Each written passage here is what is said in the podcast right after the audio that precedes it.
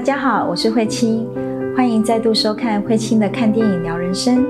在影片开始之前呢，还是要邀请伙伴朋友们订阅我的频道，开启小铃铛哦。那等一下呢，我们要分享的是穿着 Prada 的恶魔下集，有更多精彩的内容，大家一起来深入。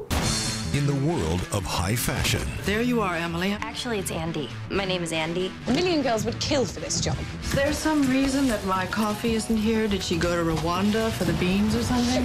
where so much is at stake, I need 10 or 15 skirts. The boy! The boy!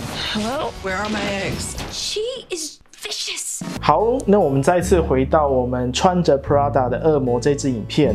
那我们在上支影片当中，其实有谈到了很多关于 呃你到面试的这样一个动机或是初衷，那或者伴侣之间的关系，就是 Andy 跟 Nate，、还有 Marinda 跟她的嗯。那个老公。那接下来啊，我们要来深入谈谈嗯。这一部电影当中很多关于就是职场的关系应对。那我相信这也是许多人正在面临的这样一个困难。嗯。那其实有一幕啊，那个 Andy 他就对着那个首席设计师嗯那个奈杰尔，他就对他抱怨说：“我做对了，他就应该要就是谢谢我啊，但是他连谢谢都不说、哎，那我做错啊，他就像个巫婆一样，像个恶魔一样。”那那个奈杰尔就说：“你就辞职啊，我在五分钟就可以找到下一个人。”那可不可以请老师帮我们谈谈这一段？嗯，就可以看到 Andy 其实他能够说的对象也不多啦。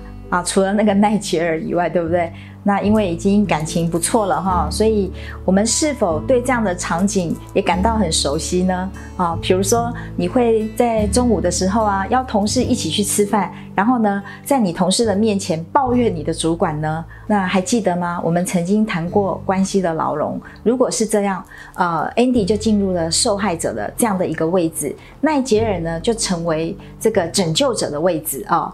那他的这个主管呢，Marinda 呢就成为一个加害者位置。那么这就是进入了这个牢笼。那呃，但是我觉得很棒的一点就是说，奈杰尔他在这里他是能够了解 Andy 的，他觉得 Andy 这时候在讨拍嘛，哦，所以他就告诉他你离职啊。但是有一些人的反应不见得会是如此哦，他可能会安慰他哦啊，本来他就是这样啦，你不要理他啦，那这个听听就好啦，怎么样？有的人就不自觉掉到这种拯救者的位置，那受害者只要有拯拯救者，他就不用去面对他所谓的加害者，他就不用去面对跟他的关系，好，因为有人认同你了嘛，好，受害者得到了认同，他就觉得哦自己比较好，自己这个没那么差，好，那他得到了安慰了，那所以他就不用去面对这个啊。但是如果呃跟同事这样子呃这个抱怨一次、两次、三次、十次之后呢，可能如果当同事他开始觉得不耐烦了，觉得每一次见面你都是讲同样的话，全部都在抱怨同样的事、同样的人，可能当同事不耐烦、不想听的时候，这时候他可能从拯救者的位置变成一个加害者的位置，因为受害者觉得我你不再认同我了，你不再愿意听我说了。哦，所以他本来是被你摆在拯救者的位置，可能就变成所谓的加害者。所以，我们很多在职场上的关系是不断的在这样的牢笼里头在循环的。所以就知道说，在这一个时尚界的生态其实就是如此。那 Andy 自己就要去选择啊，你要过什么样的生活跟人生呢？这样的一个这个你的主管是这么的 tough。然后你没有个人的时间，然后你可能还经常被被骂、被指责，那这样的工作或这样的一个环境是你要的吗？那如果不要，你可以选择离开。就像我们在上一集所说的，那是什么让 Andy 他没有离开而继续的待着呢？好，那怎么样可以他停止抱怨，而可以真正的愿意去投入呢？好，这个也是 Andy 自己本身他要去面对的课题。那我想深入问一下，那是什么样的契机，在电影里面，Andy 是从受害者角色转变成他开始愿意去挑战，愿意去面对他这样的工作状态？那个契机是什么？我感受到的是，Andy 他看到奈杰尔，他他有跟他说啊，在这里很多人你只是抱怨，可是有很多人是比你更热爱这份工作的。然后或许奈吉尔没有看到他热爱这份工作，他只是不断的在抱怨。然后奈吉尔让他知道，有更多的的人比你更投入。其实奈吉尔本身就是一个。好，所以 Andy 也看到说，确实奈吉尔讲的没有错，他可能透过他的同事这样子来回馈给他，他也看到了自己的状态，所以那一刻他愿意调整自己，就是去投入。所以，呃，我记得有一次，就是她的男朋友生日的时候，她因为这个一直在投入工作嘛，哈，因为 Marinda 交代她很多的事情，所以她错过了她男朋友的生日，让她的男朋友觉得非常的呃生气，就会觉得你不是一直在抱怨你的主管，抱怨你的工作，可是你为什么还是继续的投入呢？然后这个连我的这么重要的生日你都没有办法来参加呢？好，所以也看到 Andy 其实最后他是非常投入的。当然，或许背后也有一个呃证明的动机啦，因为她曾经也跟她的男朋友 Nate 说：“我不会输给 Miranda 的。”换句话说，她自己本身可能背后也想要做这件事情，那也要证明她是做得到的，她是不会被打败的。好，或许也有这个证明的成分在里面。那接下来谈一段，就是呃，其实，在在 Andy 在职场当中，其实他有遇到一位男作家，嗯，那在我相信他们好像也有一点暧昧的状态这样，嗯嗯，但是呃，当那个男作家其实一听到他是 Marinda 这样的一个助理的时候啊，他就说 Marinda 他是一个声名狼藉的虐待狂，嗯，那 Andy 就说他是很严厉。他如果是男人啊，人们就会专注在他出色的工作上，嗯，就不会有这么多是非了。这段话的背后意义到底是什么呢？嗯，其实这段话我也觉得蛮有趣哦。那显而易见的就可以看到。这个社会赋予男人、女人的价值跟他们的角色定位其实是不太一样的。那我们可以看到说，呃，身为一个男人，如果他能够呃在工作上有这么杰出的表现，我们觉得这个男人好棒棒，对不对？而且他可以承担起责任，然后赚钱，然后让他们家的人过很好的生活，哈。那住很很大的房子等等。那如果这件事情发生在女人身上呢？我们就会说，哦，这个人是女强人。那除了工作，他大部分的时间都在工作。那他的家里呢？你看他的婚姻关系，最后还不是走到这样？可能我们背后会有对他有有多所批评了啊。但是如果这件事情是发生在男人身上，那不太有人会去说他什么。所以，呃，可以看到这个社会对于男人、女人。的看待跟对待是真的不一样的。那当然呢，对于在男人身上，呃，也会形成某一种所谓的呃限制性的信念。好，就是我必须要坚强，我必须要像个男人。所以男人本身他不太容易能够呈现他内在的脆弱跟情感面。好，如果是这样，我们就会说啊，这个人太太这个太懦弱了，太怎么样了？那女人呢？女人也有她的限制性信念呐。女人内在的限制性信念就是，我必须要证明我不能够输给男人啊！我要跟男人一样好，跟男人一样强，我才能够在这个社会是有这个一席之地呀。好，或者是在这个女人身上呢，她内在也有一种信念。好，有一些人他叫做呃，男人不可靠。那如果我身边这个男人不能让我靠，那我要靠谁？那她就会靠自己啊，那或者是说有一些女人不只是靠自己，还让她的男人靠啊，哦，所以她的男人在她的身上会惊艳到什么？会惊艳到的可能就是哦，我这个没有用，或者是我没有价值，或我不被需要，或我在你心里没那么重要，反正你自己就可以了，你根本不需要我，我在你心里没有那么重要的。那所以这些都是我们长久以来，当然跟我们成长的这个过程背景是有关系的哈。那这一些这个限制性的信念也好，社会赋予的价值这些也好，我们怎么样能够去转换？好，那这是我们可以学习的功课。就是那要怎么去打破这样一个限制性的信念？你看我们的限制性信念很多，从小来自于我们的父母是最直接。那有的人呢，不是父母带的阿公阿妈。或其他的长辈有没有？你进到学校，还有学校的老师啊，然后你出了社会，还有这个社会的价值观呢，还有这个媒体也是啊。我们很多信念是这样不自觉一点一滴这样渗透进去的。嗯，那很多人已经不认为这个叫做信念了。我举个例子，勤俭是美德。哦，天下没有白吃的午餐，吃得苦中苦，方为人上人，这些都是信念哎。但是我们多么的习惯了，我们根本不不觉得这个有什么，可是它影响我们很深哎。天下如果没有白吃的午餐，钱不会从天上掉下来，这全部是信念。那中乐透那些人钱有没有从天上掉下来？那你如果不相信钱会从天上掉下来，你根本不会发生在你身上啊。那接下来，其实，在巴黎时装周当中，其实、呃有我我觉得有一幕就是在车上，然后 Marinda 跟 Andy 之间的对话。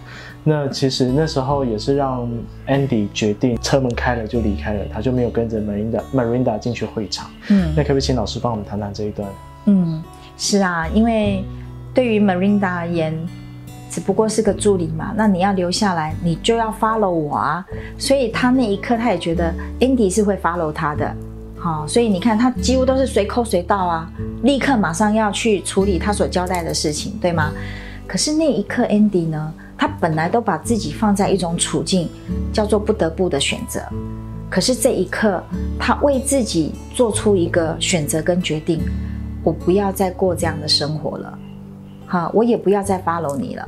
所以他最后就决定，你看那个 Marinda，他不是就记者簇拥着他进入那个会场，可是这一刻 Andy 他掉头离开了。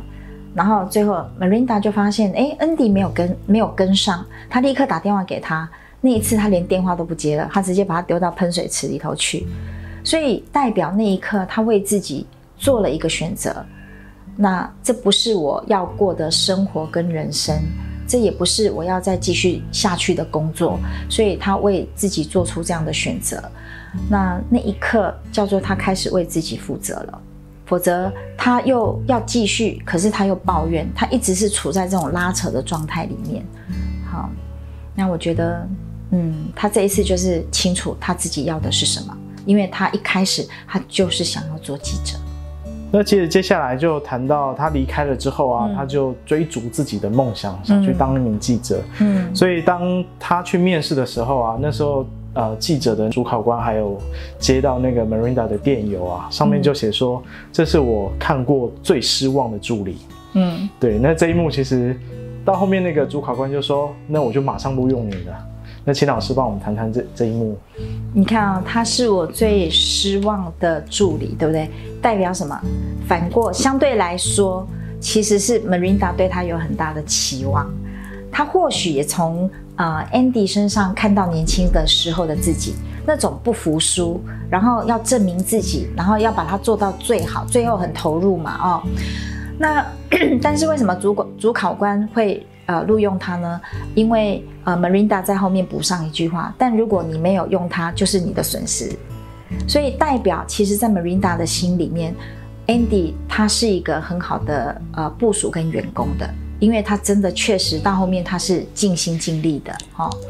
那在呃另外谈过来就是说，刚刚提到说离职的时候，很多人呐、离开他原来的这个职场，都是呃带着抱怨或是有一些不舒服感离开的。那如果他是带着这种抱怨跟不舒服感离开，他哪怕是换到下一份工作的时候，他仍然一段时间过后，我们叫做所谓的蜜月期啊，哈，蜜月期如果过后，他内在的那个不舒服跟抱怨还是会投射出来的。那怎么样在让我们进入到下一份工作的时候，我们是可以好好的、真正的能够呃有一个好的发展？我觉得在这些年来，我看到一个非常重要的点，就是如何当你离开的时候，最后你是能够好好的感谢，毕竟在那里我一定得到我所需要的。那如果你想要在这里学习，你也得到你所需要的了。我记得我在国际贸易做国际贸易的时候，我很清楚的知道一个一件事情，在不好的公司，都一定有它很棒可以让我们学习的地方。所以当我离开的时候，我是否能够带着感谢我在这里所得到的一切呢？当我能够带着这份感谢离开，去到下一个公司的时候，这就是一个好的开始。那最后就是请老师帮我们做整部电影做一个简单的总结。嗯，我觉得这部电影呢，到最后让我很，我觉得很棒的一点是，嗯，就是 Andy 他又再度的走在那一条那个纽约很有名的大道上，对不对？然后他就遇见远远的他就看到了 Marinda，然后他就跟 Marinda 笑笑的就打个招呼，但是 Marinda 就是那样，还是酷酷的，还是很 tough 的样子，对不对？然后他就都没有跟他呃回回挥手或是什么的，他就直接坐进了他的坐车里面。可是当他坐进了那个坐车呢，最后他有回过头看了 Andy，然后他就这个脸上呢就展现着一抹微笑。我觉得那一抹微笑呢，其实也就是一份很深的祝福了。他知道这个人他没有办法。继续待在我的身边，成为我强而有力的助手。可是呢，他我也尊重他的选择。那他去到了他的人生呃要走的路，比如说他要成为一个记者，对吗？最后他也因为 Marinda 的那一个推荐函，他也确实被录用了。所以那一抹微笑里头，我觉得是一份很深的祝福。那对于 Andy 而言呢，他也在圆满呃跟 Emily 的关系。好，比如说在有一幕呢，Emily 是。病得很严重，那他是哦，渴望了很久要去那个巴黎时装秀，可是最后去的却不是 Emily，而是 Andy 嘛，所以 Emily 就是哇，对这件事情他很不舒服的哈。然后，但是最后呢，Andy 也打了电话给 Emily 哈，然后把这个从巴黎带回来的这些衣服呢，啊，就送给了 Emily。那 Emily 呢，虽然嘴巴不说，心里面也很高兴哈。这个最终其实就是他需要他要的东西嘛。所以关系能够来到最后，是能够这样的圆满的离开，那就如同我刚刚所说的，这对下一个阶段的开始就是一个好的开始。好，所以我觉得啊，生命里头，无论我们呃过往的经历发生是什么，当我们有机会可以回过头去圆满的话，那么说真的，很美的流动了哈。那这一生也不会有留下太多的遗憾。啊，我觉得是到最后那一幕，我我我是非常有有感受的，对，就是带着爱跟祝福前往下一个阶段。嗯，今天非常感谢大家的收看，喜欢我的分享，欢迎订阅频道，也是订阅你的人生哦。记得开启小铃铛，也欢迎大家多多的留言，让我们有更多的分享跟交流，或者是你有想要推荐的影片，也都欢迎哦。那我们今天就在这里告一段落，下次见，拜拜。